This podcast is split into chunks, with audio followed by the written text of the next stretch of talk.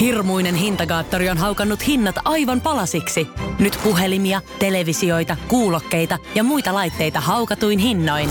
Niin kotiin kuin yrityksille. Elisan myymälöistä ja osoitteesta elisa.fi. Tämä on Radio Play alkuperäissarja. Radio Play. Auta Antti. No niin, nyt sitten. Mulla on uusi teline tässä. Ja se teline on tämmönen tuota minigrip pussi laatikko. Tosin täällä ei ole minigrippejä, vaan ziplock. Heti tuotesijoittelua kärkeen. Oikein hyvää, oikein hyvää, oikein hyvää. Ei muuten ole todellakaan kevät vielä. Tämähän on siis pahin aika vuodesta, kun joulujäljeltä on semmoinen olo, että no nyt olisi sitten pääsiäinen. Ja muutenkin ollaan ihan kevään korvalla, mutta ei muuten todellakaan olla kevään korvalla, vaan talven perse silmällä.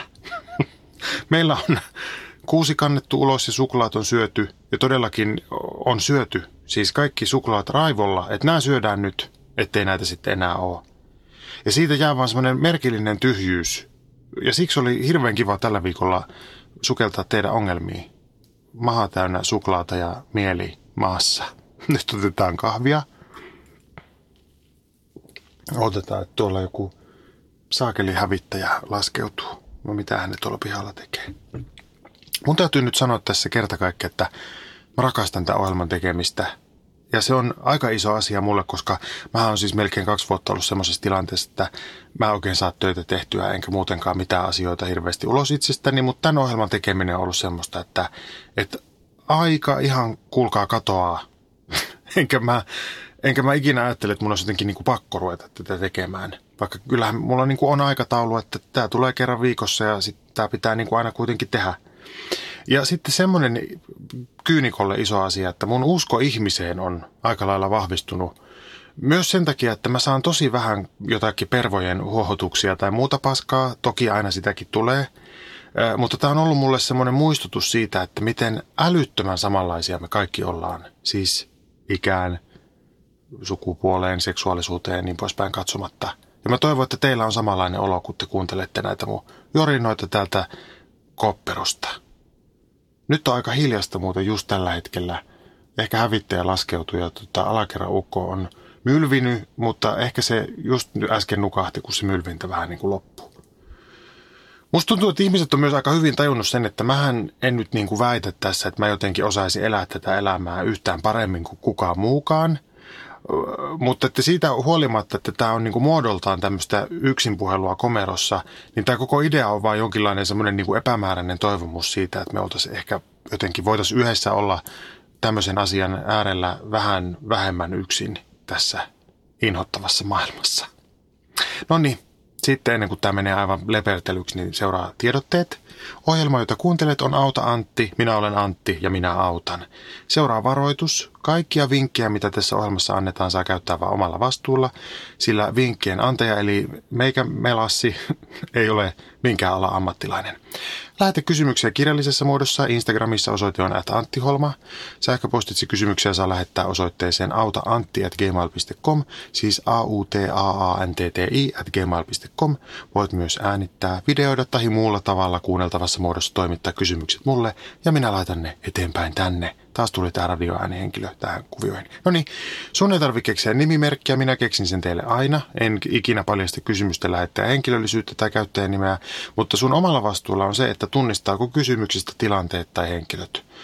Älä siis lähetä esimerkiksi semmoista kysymystä, jossa sanotaan, että miksi tässä polyamorisessa suhteessa, niin, johon kuuluvat lisäksi Pertti Hietakangas, Kaarina Aronleimu ja nimimerkki Kumi Anneli, niin on niin perin vaikea päättää, että kuka saa ja kenelle annetaan, varsinkin kun Kaarinalla on aina kiire vähäkyrön yrittäjän torstait zumbaan ja hän vaatii siksi tuota, niin, erityishuomiota ja kumihansikkaita kaikkien käsiin. Kiitos jaetuista häpeäkokemuksista. Joku kertoi siitä, että oli kuunnellut edellistä häpeäjaksoa ja nauranut ääneen iloisesti, kun oli luullut, että on yksin duunipaikalla ja sitten oli joku tullut jostain sinne ja hirveästi oli hävettänyt. no, minua nauratti, mutta tuota, vielä enemmän nauratti tämä, jonka luen teille tässä nyt kokonaan. Paitsi, että nyt mä katson, että äänittäähän tämä paska, äänittää tämä. Hyvä. Tämmöinen täältä tuli. On jaettava sulle mun tuorein sisintä korventava häpeä. Nyt uutena vuotena oltiin tyttöporukalla Rukalla mökillä. Kolmannen baariillan jälkeen kello viisi aamuyöllä muistan hämärästi tekstaileeni kuumeisesti jollekin vuosien takaiselle fuckboille. no, se siitä. Koko porukka heräsi vasta neljältä iltapäivällä. En, ehtinyt ollut vielä, en ollut vielä ehtinyt katsoa puhelinta, kun äiti soitti kysyäkseen, onko kaikki kunnossa. Äitiä vähän huolehti ja kiusaannutti, koska olin yöllä postannut Belfien perheen WhatsApp-ryhmään, jossa on perheen lisäksi myös miniat ja minne lähinnä mun veljet, baby daddit, postaa kuvia vauvoista ja koirista ja iskähirven metsästyksestä. Se tunne, kun krapulassa kuvittelen, miten aamulla kukin perheenjäsen on tahoillaan katsonut WhatsAppia ja tuhlaaja tytärporukoiden mökillä on postannut sinne kuvan perseestään ja sivutissikin vähän näkyi. Pari päivää meni vaan hävetessä ja ajatellessa, että olen tyhmä huora ja jään perinnöttä, mutta nyt jo naurattaa ja kuuntelen sun häpeäjaksoa. Alkoi Belfietön tammikuu. Säkkijärven polkka on muuten tosi hyvä häpeäbiisi. Se on niin päällekkäyvä ja hillitön, että hukuttaa kaikki tuntemukset. Kiitos tästä. tota, Säkkijärven polkkahan meni heti tutkintaan, koska mulla siis pari päivää sitten salilla paikallinen PT tuli kysymään, että you still on this one? Ja mä vastasin, että ei, ottakaa se vaan siitä. Siis uh, you, uh, you can take, please. Ja sitten tota, hävetti niin hirveästi, että meninkin vessaan sitten siitä ja lauloin, että voi saatana saatana vittu ja kylpä ja hemmelen perkele helvetti ja niin poispäin. Ja se toimi tolleen vähän tommosena niin kuin vaisumpanakin versiona. Tänään kun kurkistetaan toiseenkin kaappiin ja puhutaan puhelimeen, mutta ensin jatketaan häpeästi tosin aika vaativasta sellaisesta. Arvoisa Antti, auttaisitko häpeän keskellä rapistuvaa ikätoveria? Valitettava tosiasia on, että vihaan liikuntaa sydämeni pohjasta – Valitettavasti koululiikunta teki minulle temput, kuten varmaan aika monelle muullekin. Pojat vittuilivat ja käyttäytyivät uhkaavasti yhteisliikuntatunneilla. Opettajien mielestä tyttöjen tuli silti olla nätisti, vaikka pelotti ja joukolla haukuttiin päin näköä. Viimeisenä valittiin joukkueisiin ja huokailtiin, kun tuo yksi tuli taas kaiken pilaamaan. Siinä asiassa sekä pojat että tytöt olivat melkein yhtä inhottavia. Kaikki joukkuelajit aiheuttavat edelleen paniikkioireita, etenkin kirjoitut TVn jääkiekkoottelut – en voi olla edes samassa tilassa, jossa katsotaan joukkueurheilua. Olen aina ollut aika kömpelö, enkä ole koskaan tykännyt kilpailla missään asiassa. Vielä parikymppisenäkään en voinut edes lautapelejä pelata, eikä se edelleenkään houkuttele. Kerran kokeili opiskelukavereiden kanssa pelata jotain potkupallon tapaista, mutta jo lenkkareita jalkaa laitteessa aloin panikoida ja menin nopeasti jonkinlaisen raivon ja hysteerisen naurun siivittämään paniikissa tärisevään tilaan. Nyt kuitenkin kuntoni alkaa olla sillä tasolla, etten voi kävellä edes yhtä rappukäytävän porrasväliä hengästymättä ja hikoilematta. Kaikki arkiaskareet tiskaamisesta lähtien saavat selkäni jomottamaan. Pienestäkin ponnistelusta tulee aina hiki ja se vituttaa. Haluaisin eroon särystä ja hengästymisestä ja hiestä ja myös ylipainosta. Olisi kiva pystyä kulkemaan luonnossa nautiskellen. Tällä kunnolla ja painolla saisi varmaan sydäri jo puolen kilometrin kävelystä. Tuntuu, että paniikkioireet ovat tässä asiassa iän myötä pahentuneet, vaikka muissa vaikeissa asioissa ovatkin helpottaneet. Jopa luonnossa liikkumisesta tulee semmoinen olo, että tuolla se typerä läski nyt alistuu ja yrittää punastellen urheilla. Oppihan tuokin dorka vihdoin mistä kana kusee. Huohottaa nolosti naamahiessä ja yrittää peittää naurettavat lenkkeilynsä jollain kauppareissuverukkeella. Uskaltaisin ehkä liikkua, jos voisin olla varma, ettei kukaan tiedä. Rehellisesti sanoen vielä suurempi syy on se, että sisäinen nöyryytys on liian kova, vaikkei kukaan näkisikään.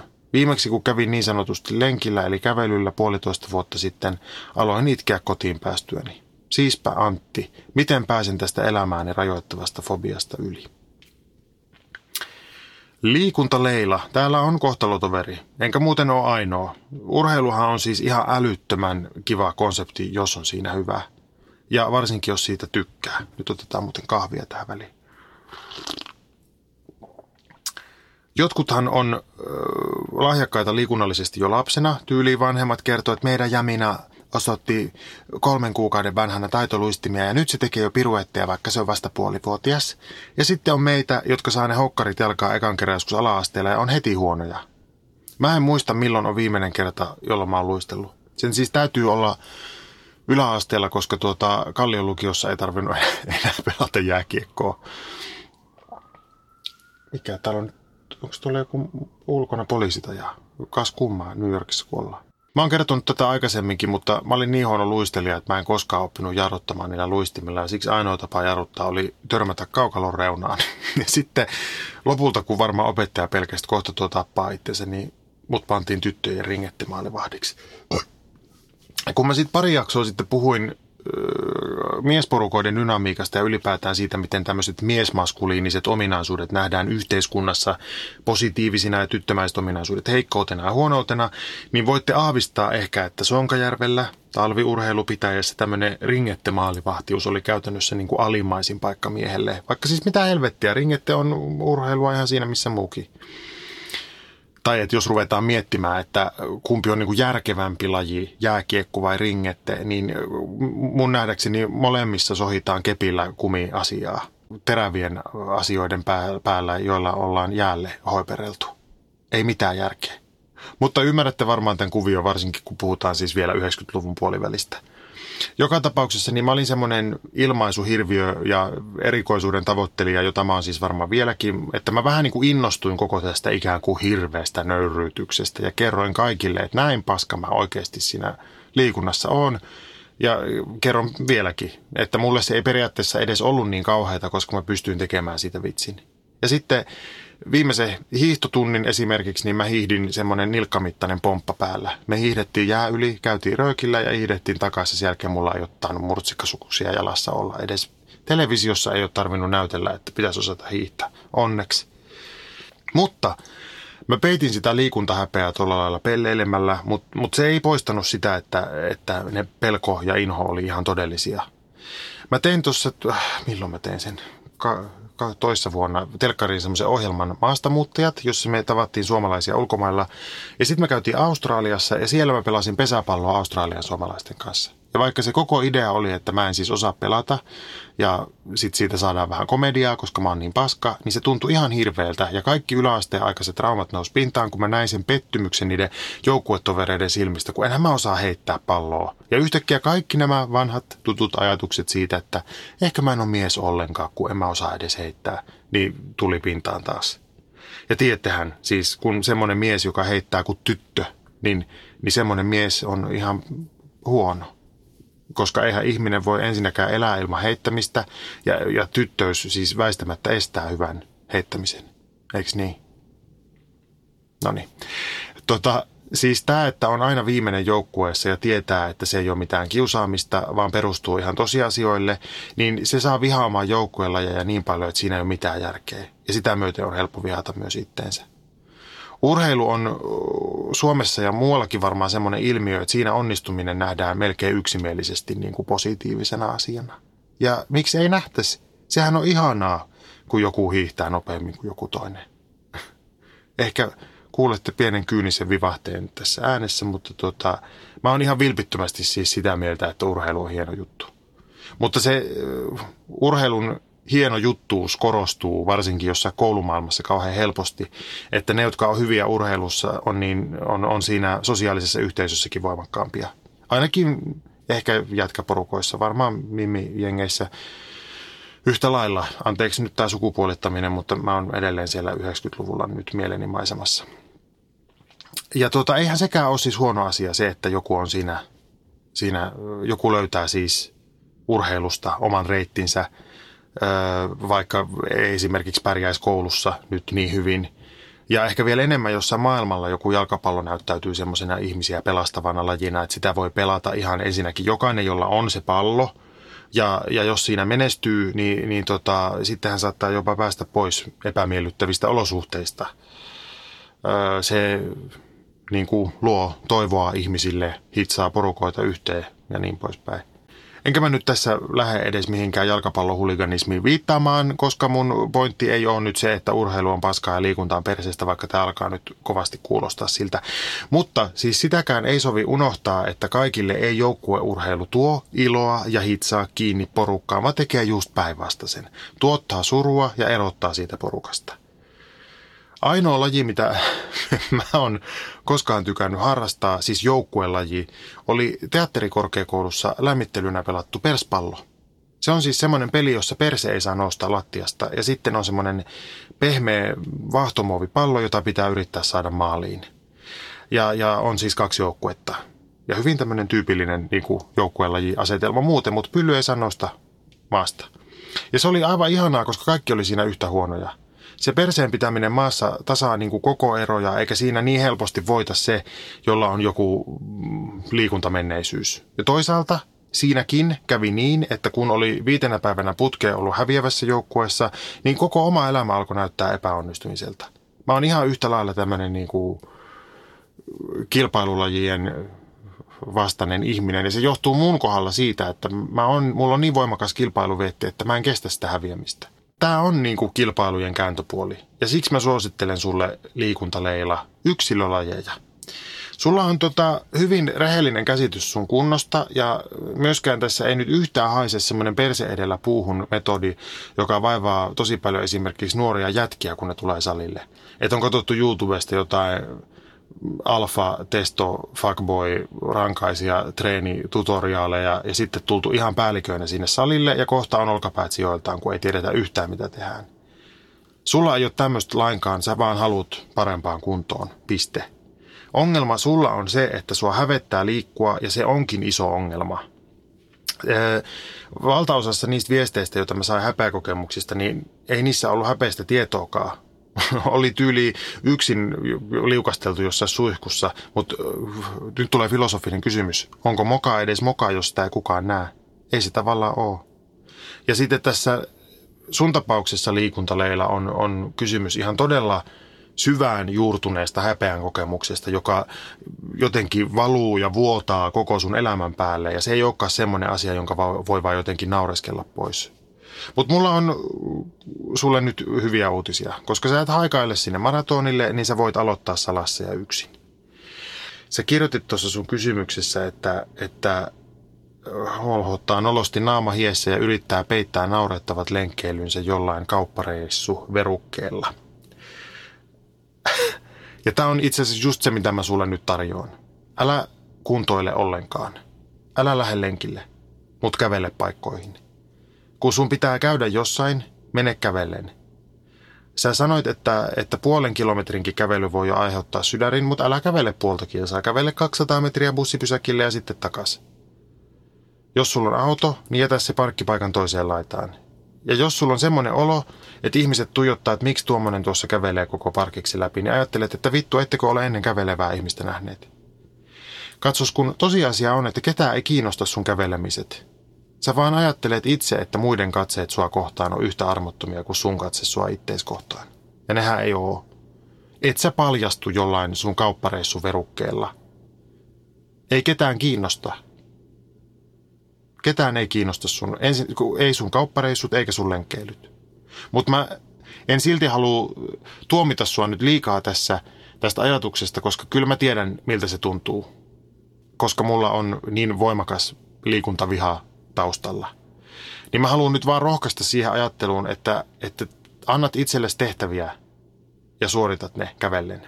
Älä lähde lenkille. Älä ota edes tätä mun ehdotusta jokapäiväiseksi. Aloitat siitä, että käyt kahdesti viikossa toimittamassa jonkun asian kävellen. Nyt mä en tiedä, missä sä asut, miten kaukana mistäkin. Ehkä sulla on 14 lasta ja tämä ei toimi. Mutta sulle riittää periaatteessa se, että sä käyt kävellen toimittamassa jonkun asian siellä 200 metrin päässä tämmöinen kaupassa käyntikin voi olla liian raskas aluksi, joten en tiedä, kirjoita kortti, kävele kioskille, osta postimerkki, laita se merkki siihen korttiin ja sitten kortti postilaatikkoon.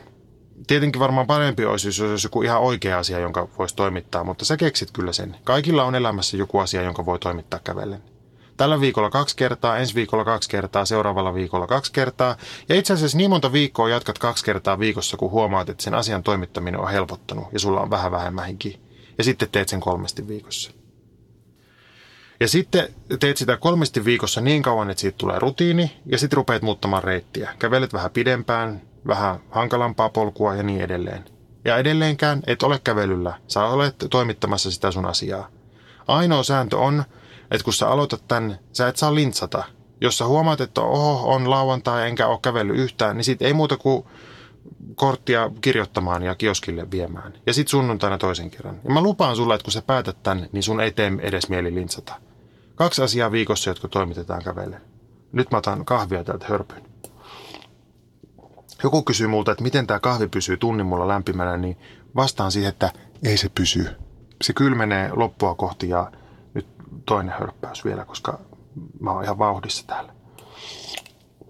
Öö, kaksi asiaa viikossa. Se kuulostaa siltä, että se ei ole paljon, mutta tässä on just se, missä suuri osa kuntoilijoista ja varsinkin aloittelevista kuntoilijoista menee metsään ja vieläpä ihan kirjaimellisesti. Eli aina ensin lopetetaan sokerin syöminen, viinan juominen, tupakka tumpataan ja sitten kerrotaan siitä kaikille sosiaalisessa mediassa ja sitten lähdetään pimeiseen metsään juoksulenkille, joka on vaikein ja paskin tapa aloittaa liikkuminen. Kolmen päivän päästä nämä ihmiset syö tyyliin voitaikinan käärittyjä röökejä. Suomessa on siis on ihan tosi paljon ihmisiä, joiden keho sopii kestävyysurheiluun, kuten hiihtoon ja lenkkeilyyn, mutta sitten on niin kuin meitä, joilla, jotka 10 minuutin lenkin jälkeen haluaisi juosta päädellä naulaan, koska se on niin tylsää. Ja se on vaikeeta. Oikea juoksutekniikka on usein ihan tosi ison työn takana. Mutta ihmisillä on semmoinen merkillinen illuusio siitä, että jes, kolme kuukautta aikaa päästä rantakuntoon, ainoa oikea ratkaisu, menen juoksemaan. Ei, älä mene. Kävelylenkki on monesti melkein yhtä tyhmä asia, eli yritetään heti kävellä kaksi tuntia jotain kylää ympäri, eikä kroppa kestä sitä. Käveleminen sinänsä ei kuitenkaan ole mun mielestä tyhmä asia, koska se on se tapa, jolla me päästään eteenpäin. Niin sulle liikuntaleilla on aivan erityisen tärkeää se, että sit kun sä lähdet kävelemään, niin sä et lähde sinne lenkille, vaan sulla on se asia, jota sä toimitat. Sä ajattelet, että se on veruke, mutta jos sun pitää viedä virastoon paperi, niin silloin se on ihan oikea asia, ei se ole mikään veruke. Mutta mä en voi painottaa tätä tarpeeksi. Se kävely ei ole se pääasia, vaan se asian toimittaminen on. Ja ainoa ero niin kuin ikään kuin tavalliseen asioiden toimittamiseen on se, että sä teet sen kävelyn tietoisena siitä, että se on toinen sun viikon kävelykerroista. Koska jos vihaa liikuntaa, niin pitää aloittaa liikkuminen, ei liikunta. Ja tärkeintä on säännöllisyys. Ja ainoa virhe on se, että valehtelee itselleen, että nyt mä aloitan, mutta mä kävelen silloin tällöin töihin tai käyn lenkillä ehkä joskus.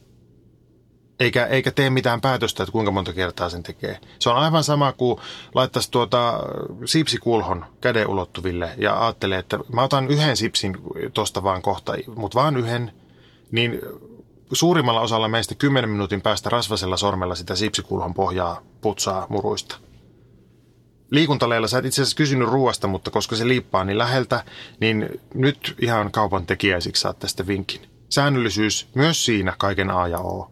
Ei tarvi lähteä syömään jotain chian siemen lehtikaalisalaattia puoli kertaa päivässä, niin kuin moni tekee, kun ne haluaa aloittaa uuden elämän. Tai sitten rupeaa jollekin sekopäiselle voi pihvimunadietille.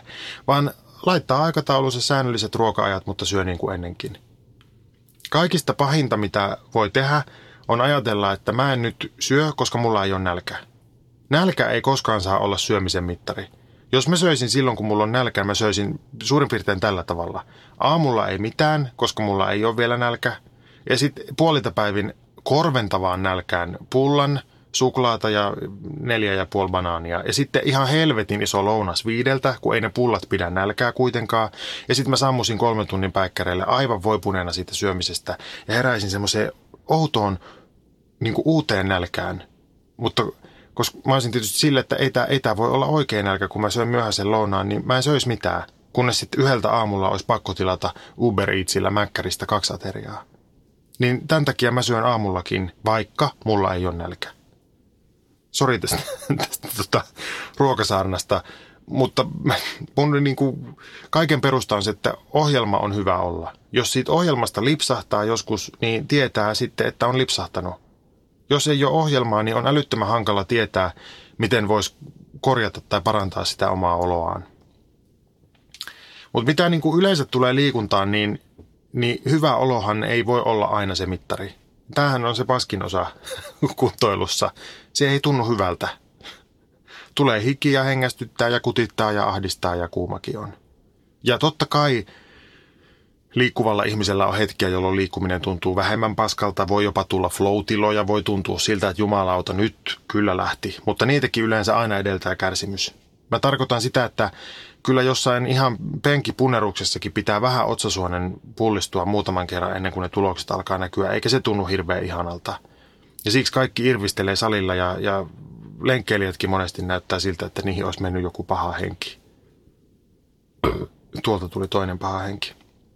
Paras hetki mun mielestä on aina se, kun se treeni on ohi. Mutta silloin tuntuukin tosi hyvältä. Ja siinä se koko juju on.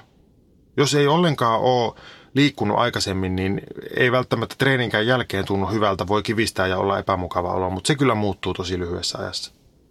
Mä oon nyt käynyt ehkä kahdeksan vuotta salilla säännöllisesti, eikä musta ole vieläkään tullut semmoista onnellista fitnessukkoa, joka postaa Instagramiin semmoisen mm, ruskeatissisen hymykuvan ruskurusketuksen jäljiltä ja, ja sitten siinä on joku, että live life to the maximum. Ei, ei, ei, ei. Live life to the minimum. Mä siis ta- taistelen ja taistelen sinne salille menemistä vastaan, mutta aina kun mä meen, mä oon iloinen, että mä menin. Ja mä menen sinne sen takia, että mulla on sääntö, että mun pitää mennä neljä kertaa viikossa. Jos mä menisin silloin, kun mä haluaisin mennä, mä en menisi koskaan. Tässä on mun suurin salaisuus, jonka mä oon teille nyt jaka, koskaan jakanut vielä tässä koko sarjassa. Elämä on pääasiassa kärsimystä. Ei jotain pysyvää onnea minun mielestä kannata edes tavoitella. Onni asuu semmoisissa pienen pienissä hetkissä, joita yleensä edeltää joku hirveä iso ponnistus. Mä väitän, että semmoinen väsymys, joka tulee toiminnasta, on tuhat kertaa parempaa kuin semmoinen, joka tulee siitä, että ei ole tehnyt mitään. Periaatteessa kysymys on siitä, että ihmisenä oleminen on väsymystä. Ja, ja sen väsymyksen lajia voi vähän niin kuin valikoida. Et ihan turha on odottaa jotain ikuista piirteyttä. Ei semmoista ole tarjolla. Ja kyllähän sitä onnea ja jotain ihanuuden tunteita voi ponnistuksetta tavoitella esimerkiksi viinalla ja huumeilla, mutta silloinkin se kärsimys tulee tosin jälkeenpäin vasta sitten.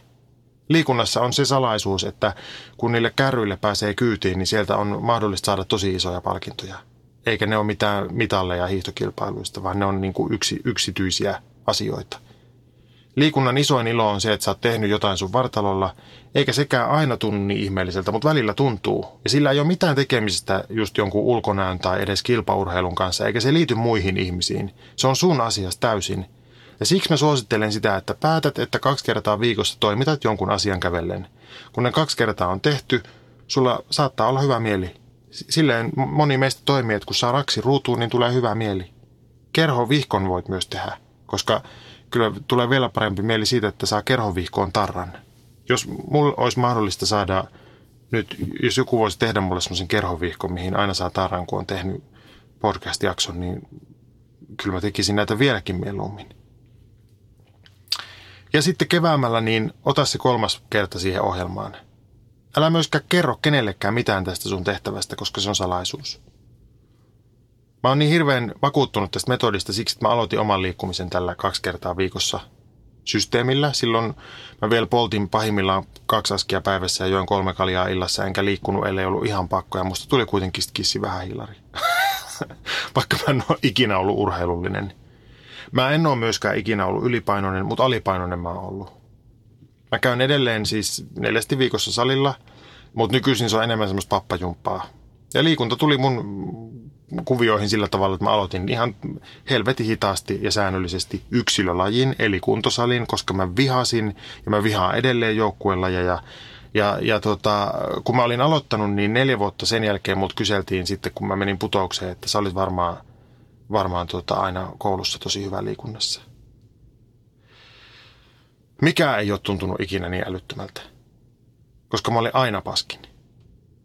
Ja silloinkin, kun mä olin isoimmillani just niihin kissi aikoihin se niin kuin salilla yleisesti, niin mä kattelin niitä vielä mua paljon isompia poikia, että voi kun mä olisin noiden kokoinen, että mitäköhän ne syö. No myöhemmin mä opin sitten, että mun olisi pitänyt alkaa piikittää steroideja, jos mä olisin halunnut niiden kokoiseksi. Silloin mä tajusin, että eikä siellä salilla kannattaa käydä ihan muista syistä kuin niistä, että yrittää olla se kaikista timmein tai isoin. Koska aina joku on isompi. Ja tämä nyt vaan muistutuksena kaikille kuulijoille siitä, että kaikki, myös kovimmat kuntoilijat, myös ne isoimmat pojat siellä salilla, on aina periaatteessa tyytymättömiä siihen, mitä ne on. Koska aina voisi olla pikkusen parempi. Ei siitä kuitenkaan mun mielestä kannata niin kuin ahdistua. Sen voi vaan muistaa, että kukaan meistä ei koskaan ole valmis. Ja sehän on vaan vapauttavaa. Liikunta Leila, älä ajattele kymmenen vuoden päähän, vaan ensi viikon loppuun. Kaksi lyhyttä asianhoitoa kävellen. Ja seuraava kysymys. Uh-huh. Nyt hörpättiin varoittamatta. Tämä on mennyt aivan tämmöiseksi tuota niin, niin, terrorismiksi. Pelkään puhelimella soittamista ja puhelimeen vastaamista, jos soittaja on tuntematon. Olen ollut töissä sellaisessa firmassa, jossa jouduin jatkuvasti olla puhelimessa erilaisten viranomaisten kanssa, eikä asia ollut silloin ongelma. Jostain syystä pelkään soittaa henkilökohtaisia puheluita, on kyse sitten lääkäri tai hieroja ajan varaamisesta tai ihan vaikka puolitutulle soittamisesta.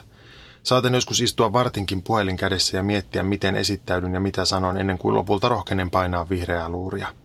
Oikeastaan ainoat, keille en jännitä soittaa, ovat mieheni ja äitini. Tuntemattomiin numeroihin en vastaa kuin vasta mahdollisesti toisella kerralla, kun olen jo saanut selville, kuka soittaja on. Mikä avuksi? No, puhelinpuustinen. Mel Robbins-niminen ihminen on kehittänyt tämmöisen viiden sekunnin säännön, joka toimii mulla tässä asiassa, koska totta tosiaan puhelimessa puhuminen on inhottavaa myös meikäläiselle – Eli kun tulee se impulssi, että nyt pitäisi soittaa sinne tai tänne, niin laskee päässään viidestä alaspäin ja kun on päässyt nollaan, niin sitä vihreätä luuria on pitänyt painaa. Tämä kyseinen viiden sekunnin sääntö on ilmeisesti ihan kokonainen self-help-systeemi, eli Mel Robbinsin googlaamalla löytyy kaikkea TED Talkista eteenpäin. Ja siinä ideana on siis se, että jos tulee impulssi toimia, viiden sekunnin sisällä pitää olla fyysisesti tehnyt jotain sitä impulssiaan kohti. Tämä toimii mulla siis salille menemisessä myös, koska monesti on se, että sali on jo menossa kiinni ja sitten alkaa olla jo vähän kiire ja sitten miettii, että pitäisiköhän olla menemättä kokonaan. Ja silloin viiden sekunnin sääntö auttaa, koska kun sitten laskee viidestä alaspäin ja kun on noussut ylös sieltä lattialta, niin sitten sillä samalla energialla on kohta jo siellä salilla. Seuraava kysymys. Miksi, miksi me kuulosti yhtäkkiä tuommoiselta nelosen kanava ääneltä? Okei. Okay. Öö, hei Antti. Olen siis 21-vuotias mies, jonka elämän tämänhetkisenä suurimpana ongelmana on kaappihomous.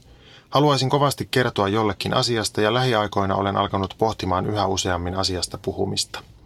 Kuitenkin aina kun sattuu sellainen tilanne, että asiasta olisi relevanttia avautua, niin päähäni hyökkää ajatukset kaikista pahimmista reaktioista, mitä vastaanottavalta puolelta voi odottaa. Haluaisin nyt kysyä sinulta sitä, että mistä mahdollisesti löytäisin rohkeuden avautua asioista lähimmille ystävilleni ja perheelleni. Toikin nauhoitti vielä. Hyvä. Oikein lämpimät terveiset täältä mun komerosta sinne sun kaappiin, rohkea Raimo. Mä haluan ihan tähän heti kärkeen tunnustaa, että mä suhtaudun kaikkiin kaappeihin suurella rakkaudella, vaikka mun ei varmaan pitäisi. Niitä on hirveän monia erilaisia. Jokaisella on omansa. Niitä on semmosia, joissa on läpinäkyvät ovet ja sitten on semmosia, joissa ei ole ovia ollenkaan, vaan semmoiset kevyet verhot siinä edessä. Ja sitten on semmoisia, jotka on lukittu ja avain on heitetty kaivoja. Semmoisiakin on, jossa on, on tota sähkölukko ja koko kaappi on haudattu 10 metrin syvyyteen miinakentä alle. Kaikki mun tuntemat homot on aloittanut kaapista. Kaikilla on ollut kaappi. Ja tietyllä tavalla semmoinenkin nykyteini, joka jo teini-ikäisenä haluaa ja pystyy kertomaan omasta seksuaalisuudestaan, heti kaikille joutuu tavallaan kuitenkin sen tekemään. Eli tulemaan kaapista ulos, tekemään sen ilmoituksen, koska se hetero-oletus on niin voimakas vielä tänäkin päivänä. Sukupuolivähemmistöjä eli trans- ja muun sukupuolisia koskee kaapin käsite ihan samalla tavalla, mutta mä puhun tässä nyt erityisesti siitä homokaapista, koska sen hajut on mulle niin kovin tutut. Mä suhtaudun kaappeihin rakkaudella siksi, että monelle meistä ne on ennen kaikkea suojakeino. Kaappi suojaa ihmistä omalta psyykeltä, mutta myös muiden reaktioilta. Kun se seksuaalisuus on vaiettu, sitä kun ei oikein oo, niin, niin pystyy keskittymään muihin asioihin. Esimerkiksi siis ihan vaikkapa vaan kouluun, joka on sosiaalisena rakenteena kauhean vaikea meille homoille monesti. Mutta ennemmin tai myöhemmin, niin kuin tässä sun tapauksessa, rohkea Raimo, se kaappi alkaa tuntua ahtaalta ja tunkkaselta ja elämä sen kaapin ulkopuolella tuntuu paljon kiinnostavammalta. Siinä nyt on vaan siis semmoinen asia, että se ulkopuolinen maailma on myös uhkaava ja pelottava, koska sieltä kaapista käsin ei voi oikein koskaan tietää, mikä siellä ulkopuolella odottaa. Ja tämä on tietenkin se kääntöpuoli tässä. Me ei voida koskaan tietää eikä kontrolloida sitä, miten meidän rakkaat ja läheiset reagoi asiaan tai miten kukaan reagoi meidän seksuaalisuuteen. Koska sinne kaappiinkin me on nähty ja kuultu kaikenlaista. Hei, mä oon muuten, mä oon, mä oon nyt ihan tosi pahoillani tästä metaforisesta meiningistä muuten, mutta mä aion siis ihan nyt muina kyllisetinä loppuun asti käyttää tämmöistä kaappikielikuvaa tässä. Toivottavasti kestätte. No niin, me on siis, me on kuultu kaikenlaista. Mä muistan esimerkiksi semmoisen asian, kun mulle läheinen ja rakas ihminen, ei omassa perheessä, mutta hyvin lähellä sanoa, että, että jos hänen lapsensa tulisi kaapista ulos, niin hän veisi heidät suoraan psykiatriseen pakkohoitoon. Ja tämmöisissä tilanteissa se kaappi suojaa, mutta kyllä se ihminen siellä kaapissa niin silti ottaa osumaa. Ja se siellä kaapissa olevan ihmisen reaktio tämmöiseen on usein se, että minä en ainakaan ikinä tuu täältä kaapista ulos. Ja kyllähän mä niin kuin nykyisin senkin tiedän, että ei psykiatrisessa hoidossa, pakkohoidossakaan ole mitään pahaa sinänsä, mutta sen seksuaalisuuden nimeäminen sairaudeksi ei kyllä tee kenellekään nuorelle hyvää.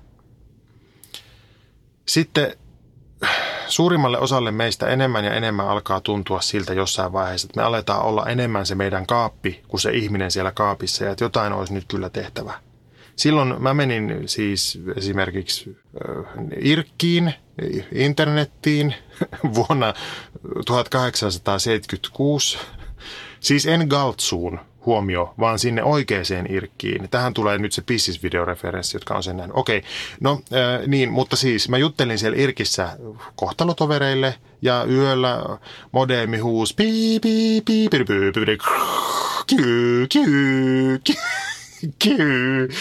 Tämä oli mun, tämä oli mun vanhammallinen moderni, moderni imitaatio, josta Jonnet ei tiedä mitään, eikä Jonnettaret myöskään. Mä menin Irkkiin, sä kirjoitit Antille Auta Antti-ohjelmaan. Ja, ja se tarkoittaa sitä sun kohdalla, että aurinko paistaa jo sinne sun kaappiin sarana puolelta, etkä sä hirveästi voi sille mitään. En nyt siis ihan selvennykseksi, en vertaa nyt itseäni tässä aurinkoon, vaan puhun yleisesti siitä ulkomaailmasta. Mä en aio sanoa tässä, että tuu ulos sieltä kaapista nyt niin nopeasti kuin pystyt, tai edes, että tulee ulos ollenkaan. Tämä ei ole semmoinen asia, jossa voi toista ihmistä neuvoa. Ainoastaan tämmöisen ihmisen läheisiä voi neuvoa, siis kaikille kuulijoille. Jos kenelläkään teistä kuulijoista on lähellä nuori, joka selvästi kipuilee oman seksuaalisuutensa kanssa, niin älkää yrittäkö tökkiä sitä nuorta, vaikka teidän mielestä olisi parempi, että se tulisi jo sieltä kuorestaan tai kaapistaan ulos. Ei edes siinä tapauksessa, kun se nuori on vanha. Kyllä mä tunnen siis 60 ihmisiä, jotka ei halua puhua siitä omasta seksuaalisuudestaan, vaikka kaikki niin sanotusti tietää, miten on asian laita. Ihmisillä on niin erilaisia tilanteita ja niin erilaisia suhteita toisiin ihmisiin, että tässä asiassa ei voi antaa yhtä ohjetta. Ja kyllä mä tietenkin tässä nyt haluan sanoa sen, että minusta on aivan äärimmäisen surullista, että joku kokee vielä vanhempanakin ihmisenä, ettei voi puhua seksuaalisuudestaan suoraan. Mutta silti, siitä huolimatta, se ei kuulu minulle. Se ei kuulu muille ihmisille, vaikka se kuinka sieltä niin sanotusti näkyisi. Ihan samalla tavalla mä voin nyt tunnustaa tässä, että mua inhottaa ja vituttaa ne julkisuudessa toimivat homoseksuaalit, jotka ei tuu kaapista ulos, koska ne tahtomattaankin antaa semmoisen viestin ihmisille, että siinä asiassa on jotain hävettävää, vaikka siinä ei ole. Mutta edelleen, mä en voi olla, eikä kukaan muukaan voi olla toisen ihmisen kaappia tuomaroimassa. Kaappi on aina yksityisasia. Aina. Silloinkin, kun se on julkisuudessa. Mutta tässä samalla sitten semmoinen tiedonanto sulle, rohkea Raimo. Aika harvoin se kaappi on ihan täysin pitävä rakennelma. Sunkin ympärillä on jo varmaan semmoisia ihmisiä, jotka odottaa, että sä pääsisit elämään sun elämää. Koska siitä lopulta on kysymys. Sun pitää elää sun elämää. Sä et voi elää muiden ihmisten elämää. Eikä muut voi elää sun elämää, joten mikä ikinä sun läheisten reaktio tuleekaan olemaan, niin sä et voi antaa se merkitä sulle liikaa. Vaikka kaikki tulisi sateenkaarilippuja heilutellen niin sua tervehtimään iloisesti, niin sen ei pidä antaa merkitä liikaa. Eikä myöskään sen, jos se reaktio on negatiivinen. Koska se ydin on sun elämässä. Koko meidän elämäajamme kuunnellaan ja nähdään asioita homoista ja, ja usein meidän on vaikea tunnistaa itseämme niistä, koska ne on jotain jenkeistä tuotuja fiktiohahmoja. Ja sitten me seurataan siis muita jätkiä pitkin liikuntasaleja ja jääkiekkokaukaloita ja niin poispäin ja katsotaan sitä yleistä meininkiä, että kun joku mokaa, niin se on heti se vitu homo. Ja siitä seuraa se ainainen kysymys siitä, että onko mä jotenkin täysin epäonnistunut ihminen jo valmiiksi tämän mun seksuaalisuuden takia vai miten tämä homma toimii. Ja aina tulee niitä ihmisiä vastaan, joille se seksuaalisuus on ongelma. Sairaus, virhe, synti, jaada jaada jaa. Ja tämä on myös tässä sanottava. Silloin kun on avoimesti oma itsensä, on myös alttiimpi kaikelle paskalle. Mutta se on myös meidän voima, meidän siis homojen voima. Sitä kuulostaa jolta, homojen voima kuulostaa tota, jolta fantasiakirjasarjalta, jonka kirjoitankin tuossa tuokiossa. Se on se homojen voima, että me on jouduttu semmoiseen mentaaliakrobatiaan nuorina ja elämä po, melkein poikkeuksetta meitä vähän heittelee. Ja se tekee meistä vahvoja. Ja siksi ystävämme valkoiset heteromiehet on nyt niin sekaisin, kun niitä syytellään etuoikeuksista ja muuta. Ne romahtelee tuolla pitkin sosiaalisen median kenttiä eikä tiedä oikein miten päin olisi, koska ne ei ole koskaan ennen joutuneet minkään tämmöisen ulkopuolelta annetun negatiivisen leiman kohteiksi. Ja samaan aikaan me homot voidaan vaihteeksi istua katsomassa vilttiä alla siellä kentän laidalla joku vitun toti kädessä, että tsemppiä pojat, kyllä siihen nimittelyyn tottuu ajan myötä. Ja siihen tottuu. Ja se kovettaa. Vaikka homoja pidetään monesti niin kuin pehmosina ja hassuina ja höpsöinä, varsinkin Suomessa, niin kyllä minä ainakin sitä käytän hyväkseni. Sitä, että tuota, se oletus on, että mä oon hirveän kiva. Koska semmoisesta söpöliiniasemasta on hirveän paljon helpompi syödä kaikki suihinsa. Mutta ei ole pakko. Voi myös olla ihan aidosti söpöliini. Mutta se kovuus on vahvuutta, jos sen ei anna muuttua katkeruudeksi. Koska sitä kanssa tietysti tapahtuu koko ajan. Tämä maailma ei vieläkään ole mitenkään hirveän hyvä meille. Kun sä tuut sieltä kaapista ulos, no kato nyt mä oon jo ihan varma tästä asiasta sun puolesta, niin varaudu siihen, että elämä ei välttämättä muutu ihmeellisen ihanaksi. Se muuttuu vaan elämäksi, mutta se on silti parempaa elämää kuin se versio siitä sun elämästä siellä kaapissa. Kaapista käsin ei nimittäin elämää oikein voi niin kuin kokonaisena elää, mutta elämässä nyt on se paskapuoli, että siinä tapahtuu kaikenlaisia asioita, hyviä ja huonoja, mutta mä oon täysin varma, että ne on helpompaa ottaa vastaan ulkona siellä auringossa kuin siellä kaapin nurkassa pimeässä. Huom, tämä vertauskuvallinen aurinko paistaa siis läpi vuoden tässä kuviossa, eikä vaan kesällä niin kuin joku Suomen aurinko. Mun elämä alkoi 21-vuotiaana ja ehkäpä arvaat mistä syystä. Muuten, tota, kyllä mun varmaan kerrottava tässä nyt se, että mä tulin siis aivan helvetin dramaattisesti kaapista ulos mun parhaalle ystävälle. Se meni näin suurin piirtein mä hälytin siis, mä olin kotona ja mä hälytin sen paikalle, että nyt tulet tänne, että nyt on todella, todella vakava tilanne. Ja itkin, kun vesi putous. Se tuli eh, muutaman minuutin päästä jostain, eh, oli joutunut keskeyttämään niin kuin päivänsä ja se tuli puhelin korvalla, koska sitten toinen mun parhaista kavereista oli samaan aikaan kaupassa. Ja tämä mun luokse tullut, niin antoi sit sille ohjeita. Ja se puhui sinne puhelimeen suurin piirtein tälleen näin, että eli, eli nyt meet sinne jauhohyllylle. Ei, ei, ei, ei, ei, kun jau, minä sanoin, että jauhohyllylle menet ja siellä ne on ne jauhot. Ja sitten otat niitä puolikarkeita vehnäjauhoja sieltä tuota, puolikarkeita. Hei, oota, oota, oota, oota, Aunella on nyt joku tilanne täällä. Mun, siis mun lempinimi on, on Aune. ja tota, ja sitten mä pikkusen loukkaantuneena siitä, että mä en ollut saanut kaikkea huomiota siinä tilanteessa, niin kerroin, että nyt on semmoinen tilanne, että mä oon homo ja mä edelleen itkin kuin vesiputous. Ja sitten tämä mun paras ystävä oli silleen, että voi sentään. Eh, kyllä me on vähän niin kuin arvattu tää, mutta oota Aune, oota, oota ihan vähän. Mie sanon, mie sanon yhden asian. Halo, halo, ota tomusokeria, ota kaksi tomusokeria itse. Mitä? Varmaan on siellä jossain jauhohyllyn takana ne. Ja tota, anteeksi tästä pienestä kuunnelmasta, mutta mun oli nyt pakko saada tämä mun, mun järjestelmästä pois. Näin arkisesti koko homma oli mun osalta hoidettu ja mä oletin, että kaikki on ihan toisin seuraavana päivänä, mutta sitten tavallaan mikään ei ollut. Ja sitten kun mä myöhemmin analysoin sitä, niin kuitenkin kaikki oli jollain tavalla muuttunut. Ja onhan se meille vähän jännää aloittaa kaikki se säpinä, minkä monet heterot aloittaa joskus yläasteella, niin 21-vuotiaana. Mutta voi pojat ja tytöt, kuulkaa, mä oon iloinen, että mä aloitin. Nyt otetaan vähän kahvia. Nyt tää on muuten kylmää jo. Mä en voi luvata sulle, että kaikki menee ikuisesti hyvin, mutta mä voin vakuuttaa, että kaapista tulemista sä et tuu koskaan katumaan. Nyt täältä voimia ja rakkautta rohkea Raimo, mun komerosta sinne sun kaappiisi. Seuraava kysymys. Moi, mulla on dilemma. Lähdetään parista tiukasta faktasta liikkeelle. Tasa-arvo ei ole vielä valmis ja jokaisella on vapaus omaan mielipiteeseen.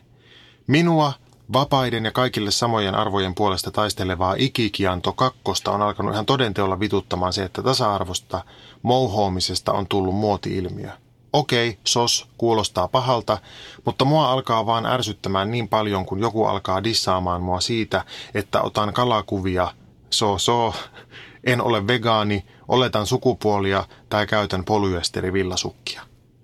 Eikö näiden ihmisten, jotka kiinnittävät asioita paljon vähemmän olennaisiin epäkohtiin, pitäisi vähän rauhoittua ja vaikka nusasta välillä, eikö? Kiitos ja anteeksi ja haistakaa kaikki vittu. Ole hyvä ja haista itsekin vittu ja kiitos kovasti viestistä Dilemma David. Nyt sitten hei, siinä jaksossa, jos mä puhuin niistä kalakuvista, niin kysymyshän oli kalakuvien käyttämisestä naisten kalastelussa eikä kalakuvista sinänsä. Että jos sulla on se hirviöhauki hallussa, niin kyllähän se pitää ikuistaa ja lähettää joka puolelle, eikö niin? Totta kai. Mutta tota, ei välttämättä kannata olettaa, että kaikki mimosat olisi siitä aivan villinä. Tämä oli se mun pointsi silloin. Ja jos sitten tässä sun viestissä oli lipsahtanut kirjoitusvirhe ja kysymyksissä olikin sitten kalakuvien asemasta kalukuvat, niin periaatteessa mä oon ihan samaa mieltä kuin niiden kalakuvien suhteen. Eli että kyllähän sitä omasta hirviöstä toki kannattaa ottaa kuvia eri valaistuksessa. Luoja nähköä minäkin olen ottanut, mutta tuota, naisten kalastelussa kannattaa olla varovainen siinä mielessä, että se ei välttämättä heti tuota sitä reaktiota, että siissus mikä molo – tulen luoksesi heti.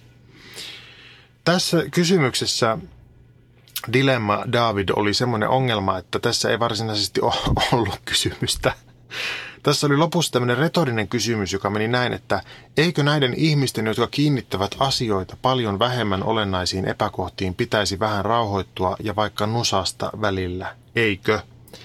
Ja tota, mun on siis vähän äh, vaikea hahmottaa, että mitä tässä kysytään, että onko tässä siis jonkinlainen lyöntivirhe vai puuttuuko tästä sanaa? Siis ihmiset, jotka kiinnittävät asioita paljon vähemmän olennaisiin epäkohtiin. Mm, joo, mutta siis joka tapauksessa mä tulkitsen tämän siis silleen, että Dilemma David kysyy, että pitäisikö häntä dissaavien ihmisten vähän rauhoittua ja vaikka nusasta välillä. No tota, vastauksena nyt tähän, että nussiminenhan voi olla aika stressaava asia, joten rentoutumistarkoituksessa niin suosittelen ennemmin masturbointia kaikille – ja ehkä sunkin dilemma, David, kannattaisi sanoa vaan niille sun vastustajille, että, että relax baby ja vedä kätees, niin ainakin tulisi selväksi, että missä sä seisot niin kuin suhteessa niiden mielipiteisiin. No, ehkä ei nyt kannata lähteä haastamaan riitaa heti. Mutta mä, mä, mä otan tämän sun tilanteen nyt ihan vakavasti. Ja mä ymmärrän sun perusharmin tässä sitä kautta, että mä olin siis 2000-luvun alussa tosi kova Euroviisufani. Euroviisuja ei silloin kuunnellut kukaan. En minäkään. Mutta tota, mulla oli siis semmoinen kaveri nimimerkki Kyhmytora Sammal, terveisiä vaan, joka opetti mut kuuntelemaan Euroviisuja ja opetti niiden hi- historiasta ja, ja tota, varsinkin siitä, että miten niitä vuosien varrella oli luokiteltu. Koska tämä mun kaveri nimimerkki Kyhmytora Sammal on luokittelun ihmelapsi. Ja se oli vähän, vähän aikaa ainakin semmoinen meidän yhteinen erikoisuus, tai se ainakin mulle tuntui siltä. Ja sitten pikkuhiljaa Euroviisut alkoi popularisoitua sillä tavalla, että se ei ollutkaan enää semmoinen friikkisirkus kuin aiemmin. Kaikki kappaleet oli ruotsalaisten säveltämiä tusinapoppikappaleita, ja sitten myös muutkin ihmiset alkoi siitä jotenkin kiinnostua. Ja sillä siunaamalla se kiinnostus loppui mullakin. RuPaul's Drag Racing kanssa sama homma. Mä olin joskus siis vuosia sitten sen täytyy olla 2009, mä, kun mä imuttelin netistä hirveän hankalasti niitä, olisiko se ollut jo silloin niitä ekan tuotantokauden jaksoja, Ja se oli mun juttu. Ja pelkästään mun, koska Suomessa siitä ei tiennyt kukaan. Ja tuota, silloin ei somekaan ollut vielä semmoinen, että siellä olisi kannattanut hirveästi tämmöisestä metelöidä, koska ei kukaan tiennyt mistään mitään. Ja nyt kun sitä katsoo puoli Amerikkaa, se on muuttunut semmoiseksi tuotantomasinaksi, että mä en viimeisintä kautta enää edes kattonut loppuun asti. Ja totta kai se johtuu myös siitä, että mä en enää ole jossain kansallisteatterissa töissä ja kaipaa aivan älyttömästi jonnekin pois sieltä ikään kuin, niin kuin omieni pariin, toisin kuin silloin kymmenen vuotta sitten. Ja semmoisissa hetkissä ja elämäntilanteissa tuommoinen ohjelma tai joku tuommoinen erityisharrastus voi olla ihan älyttömän tärkeä. Mutta tasa-arvo tämmöisenä ikään kuin omana juttuna on kyllä vähän hankala konsepti mun mielestä, Dilemma David. Sua siis tota, sua kismittää se, että nykyisin kaikki on jotenkin tasa-arvoasialla ja, ja jopa enemmän kuin sä. Ja tota, ehkä tässä on nyt pakko puhua vähän näistä tämmöisistä elämänkatsomuksellisista ja poliittisista mielipiteistä niin kuin sosiaalisissa rakenteissa, että voisi edes puhua tästä sun tilanteesta – Tämä sun vitutus lähtee siitä, että aiemmin sä oot ollut tasa-arvomiehiä ihan iloisesti ja ehkä saanut siitä jotain hyvää palautettakin. Sulla on ollut se kokemus, että sä oot historiaa oikealla puolella, koska sä taistelet tasa-arvon puolesta. Ja nyt kun sit tasa-arvosta on tullut muoti-ilmiö, sä oot yhtäkkiä joutunut sellaiseen tilanteeseen, että sua ei enää automaattisesti pidetäkään hyvänä jätkänä, vaan sua haastetaan ja sulle vittuillaan. Mä ymmärrän sua tosi paljon siinä, että silloin kun näistä tämmöisistä tärkeistä asioista tulee sosiaalisia, niin näihin tärkeisiin asioihin sotkeutuu myös sosiaaliset ongelmat. Ja nyt tulee tämmöinen kuvitteellinen skenaario, jossa sinä ja minä seikkaillaan tämmöisinä fiktiohenkilöinä. Oletetaan nyt tuota vaikka niin, että yhteiskunnassa alkaa joku tämmöinen liikehdintä, esimerkiksi suojellaan pandoja liike, joka saa yhtäkkiä valtavasti kannatusta. Nyt sitten Valitettavasti suojellaan pandoja liikkeen keulakuvaksi valikoituu erilaisten sattumien syistä Antti Holma, joka on päättänyt palata Suomeen, mutta koska se ei ole saanut mistään enää mitään töitä eikä kukaan halua edes sen paneeliohjelmiin vieraaksi sitä, niin, niin Antti Holma alkaa puhua Instastoryissään suojellaan pandoja liikkeen puolesta. Vähän niin kuin, että kohottaisi omaa profiiliaan sitten sillä tavalla. No, Suojellaan pandoja liikkeen perustajat on aluksi ihan innoissaan, että no kiva kun saadaan tämmöistä huomiota, mutta sitten jossain vaiheessa ne tajuu, että eihän tuo Holma taju vittu mistään mitään, että se käy vaan jotain omaa kampanjaansa ja nyt se on telkkarissakin pandanaamio päässä puhumassa ihan paskaa. Ja sitten samaan aikaan ruohonjuuritasolla pitkäaikainen pandojen ystävä Dilemma David on lukenut Pandat FB-ryhmästä, että lähikapakassa järjestetään nyt isot bileet pandojen puolesta. Ja Dilemma David on onnellinen, koska sillä on semmoinen vanha panda-pinsi, jota se kantaa ylpeydellä ja ajattelee, että on kiva olla oikealla asioilla, asialla niin kuin paskoja asioita vastaan. No, hän menee sinne bileisiin ja sitten siellä semmoinen pandapaitaan pukeutunut ihminen tulee kysymään siltä, että onko toi se 90-luvun pandapinssi? Ja kun Dilemma David sanoi, että on, että mä oon tosi pitkään ollut, ollut, tota, ollut pandojen asialla, niin ennen kuin se ehti edes sanoa sitä lausetta loppuun, niin se Pandapaita on jo aloittanut semmoisen luennon, jossa se kertoo Dilemma Davidille, että toi 1990-luvun pandaliike oli itse asiassa ison rahayritysten masinoima harhautusoperaatio, jossa väitettiin, että suojellaan pandoja, mutta samalla hakataan sademetsää. Ja itse asiassa kaikki, jotka on edes pitänyt koskaan semmoista 90-luvun pandapinssiä, niin pitäisi heittää koko liikkeestä pihalle. Että miten ihminen voi olla niin uskomattoman laiska ja tyhmä, ettei ota yksinkertaisista asioista selvää, että oikeastaan muuta ei tarvitsisi tehdä kuin kysyä. Ja Dilemma David seisoo suu auki, että miten tässä näin kävi, ja tekee niin kuin varmaan suurin piirtein jokainen ihminen tekisi, että, eli alkaa puolustautua. Ja tästä noin seitsemän minuutin päässä on se tilanne, jossa Dilemma David onkin yhtäkkiä semmoisessa mielentilassa, että se huutaa, että mä en, mä en ole koskaan halunnut mitään muuta kuin hyvää kaikille, mutta vittu oikeastaan mun puolesta kaikki pandat vois mennä uuniin. No, Dilemma David heitetään ulos sieltä bileistä se menee kotiin ja laittaa telkkarin päälle ja siellä Antti Holma markkinoi uutta suojallaan pandoja löylykauhasettiä, josta noin 7 prosenttia myyntivoitosta menee suoraan pandojen hoitoon maailman pandahoitoloissa. Joo. Toivottavasti saitte nyt tästä irti sen pointin, että hyvääkin asiaa puolustettaessa käy tosi nopeasti sillä tavalla, että siitä asiasta tulee sivuseikka ja pääasiaksi muodostuu päteminen, kiipiminen, sosiaalisen statuksen metsästäminen, kaikki paska, mitä tämmöisten niin kuin meidän kaltaisten laumasielusten ihmisten elämään kuuluu. Lyhyesti kyllä hyvä asiankin puolesta toimiva ihminen voi olla ääliö. Nyt sitten takaisin tähän sun pulmaan. Sulla oli siis nelikohtainen vitutuslista, eli sä sanot, että sua vaan alkaa ärsyttää, kun joku dissaa sua siitä, että otan kalakuvia, en ole vegaani, oletan sukupuolia tai käytän polyestervillasukkeja. Mä pureudun nyt näihin.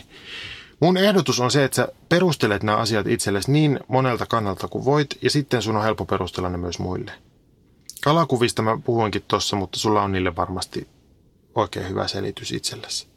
Mulle itselleni vegaanius on kaikista vaikein, koska mä tiedän, että meidän pitäisi kaikkien olla vegaaneita. Mutta mä oon perustellut mun sekaravinnon sillä, että mä oon laiska. Ja mä pyrin koko ajan tekemään parempia valintoja, mutta just nyt mä en pysty enempään, joten älkää huutako mulle. Mä teen just niin paljon kuin mä pystyn ja jaksan ja mä raportoin sitten, kun mä teen enemmän. Se, että mä alkaisin niin tapella mun oikeudesta syödä jotain kuolleen lehmän persettä ja syyttää vegaaneita syyllistämisestä ei tunnu hirveän järkevältä, koska mä tiedän, että ne on hyvän puolella ja mä en tässä asiassa. Mä en tiedä, mitkä sun perustelut on, mutta maailma on nykyisin semmoinen, että meidän pitää pystyä perustelemaan meidän valintoja. Ja musta se on ihan hyvä niin. Toki sitten, kyllä mä nyt tunnustan sulle sen, että semmoinen ihminen, joka on tehnyt siitä vegaaniudesta itselleen uskonnon ja persoonallisuuden, niin voi olla niin raskas, että ehkä siitä vaan pitäisi pysyä kaukana. Ja se on sama kaikissa asioissa. Jos joku on aivan fanaattinen pandojen puolesta puhuja, eikä pysty ollenkaan mihinkään muuhun kuin pandakeskusteluun, niin ehkä se voi sitten olla niiden pandojen kanssa. Tämä perusteluvaatimus pätee tietysti myös sukupuolen olettamiseen. Kuuletko, kun mä huokailen täällä? Tämä on niin vaikea kysymys. vaikea kysymys. Mun elämää ei ole hirveästi koskaan haitannut se, että mä pyrin sukupuoliasioissa olemaan kohtelias. Et kyllä mäkin silloin tällöin ajattelen, että jopa tämä on monimutkaista nykyisin, koska mä oon jo sedä-ikäinen ja mä oon kasvanut menneisyyden maailmassa. Mutta mulle on ollut aina helppo sanoa, että mä en nyt tiedä, miten mun pitäisi toimia ja mitä sanoa, joten voitteko te kertoa mulle. Mutta jos sulla on semmoinen kanta, että sun pitää ehdottomasti saada olla aina ulkonäön perusteella mieltä siitä, millä kohtaa tämmöistä mies-naisjaottelua joku toinen ihminen on ja kertoa se hänelle ja kaikille muillekin, niin varmasti sulla on siihen ihan tosi hyvät perustelut, jotka sä voit sitten esitellä siinä tilanteessa. Mutta jos sulla ei ole, niin ky- kyllä sulla varmaan sitten vittuillaan. Polyester villasukka on semmoinen ilmiö, että mä en nyt jaksa edes googlata, mutta jos joku on hyökännyt sun kimppuun siitä syystä, että sä oot käyttänyt semmoista villalankaa sukkia, joissa on 25 prosenttia polyamidia, niin siihenhän vastaväite on se, että silloin ne sukat kestää pidempään ja niitä voi pestä pesukoneessa. Se on se peruste. Täysvillasten villasukkien langan pitää olla kierteiltään tosi hyvälaatusta, jotta ne sukat kestäisi käytössä, mutta mä ainakin vaan ostan sitä sekoitelankaa. Pitäisi tutkia varmaan enemmän jotain hiilijalanjälkeä ja käyttöikää, jotta tästä voisi saada niinku ihan kunnon väittely aikaiseksi, mutta että jos sä oot neuloja miehiä, niin, niin tota, kyllähän se tuommoisen tiedon etsit nopeasti itsellesi. Mun tärkein pointti tässä kaikessa on se, että mene asia edellä. Älä mene ihminen ja tunne ja sosiaalinen tilanne edellä. Jos sun valinnat on hyvin perusteltuja, sun pitäisi pärjätä niiden kanssa tuolla ulkomaailmassa. Mutta jos sun harmin taustalla on pelkästään se, että ennen sä olit ainoa tasa-arvon puolustaja, mutta nyt et enää oo, niin et se kyllä silloin edes ole tasa-arvon puolustaja. Joten relaa ja rakastele itsekin vaan. Ja vältä semmoista asennetta, jossa sun pitäisi päästä koko ajan olemaan oikeassa, koska semmoisesta tulee vaan ihan kauhean raskasta kaikille osapuolille. No niin, ensi viikolla me puhutaan joko rakkaudesta tai tulevaisuudesta. Ne on kaksi niin kuin, kuuminta aihetta, joista mä saan kysymyksiä. Nyt me mennään katsoa Aquaman imaksina. Semmoista.